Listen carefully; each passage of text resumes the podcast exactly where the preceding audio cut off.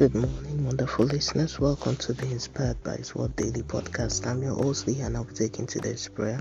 Today's prayer is taken from the book of Psalm 68, verse 19. I'm reading from the Amplified Version.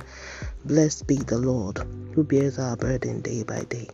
The God is our salvation. Let's move on to the prayer point. My Father and my God, I worship your name and give you all the praise due to you alone.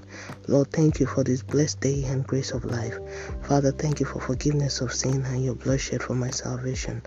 Lord, thank you for open heaven over my life and for your rain of abundance upon me. Lord, thank you for removing fruitlessness and barrenness from every aspect of my life. Lord, thank you for giving me victory over all battles and for fighting for me. Lord, thank you for not allowing the desires of the wicked prevail over my life. Lord, thank you for the new beginning you have given to me. You deserve my praise.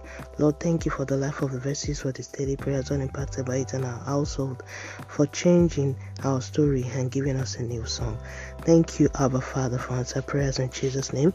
Let's move on to daily confession. Sin shall not have dominion over me.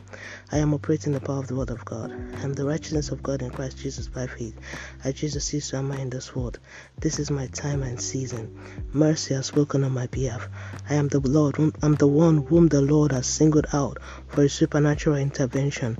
My story has changed for the best to the glory of God. Hallelujah. And that's today's prayer from, from being inspired by His word. Today is the 21st of February 2024. Glory be to God. Hallelujah. Remember, Jesus loves you so much. Always walk by faith and not by sight. Don't forget to be blessing to someone by sharing this. And tune in tomorrow for another wonderful time of prayer to the glory of God and by His grace. Have a wonderful day. God bless you. Jesus is coming back very soon.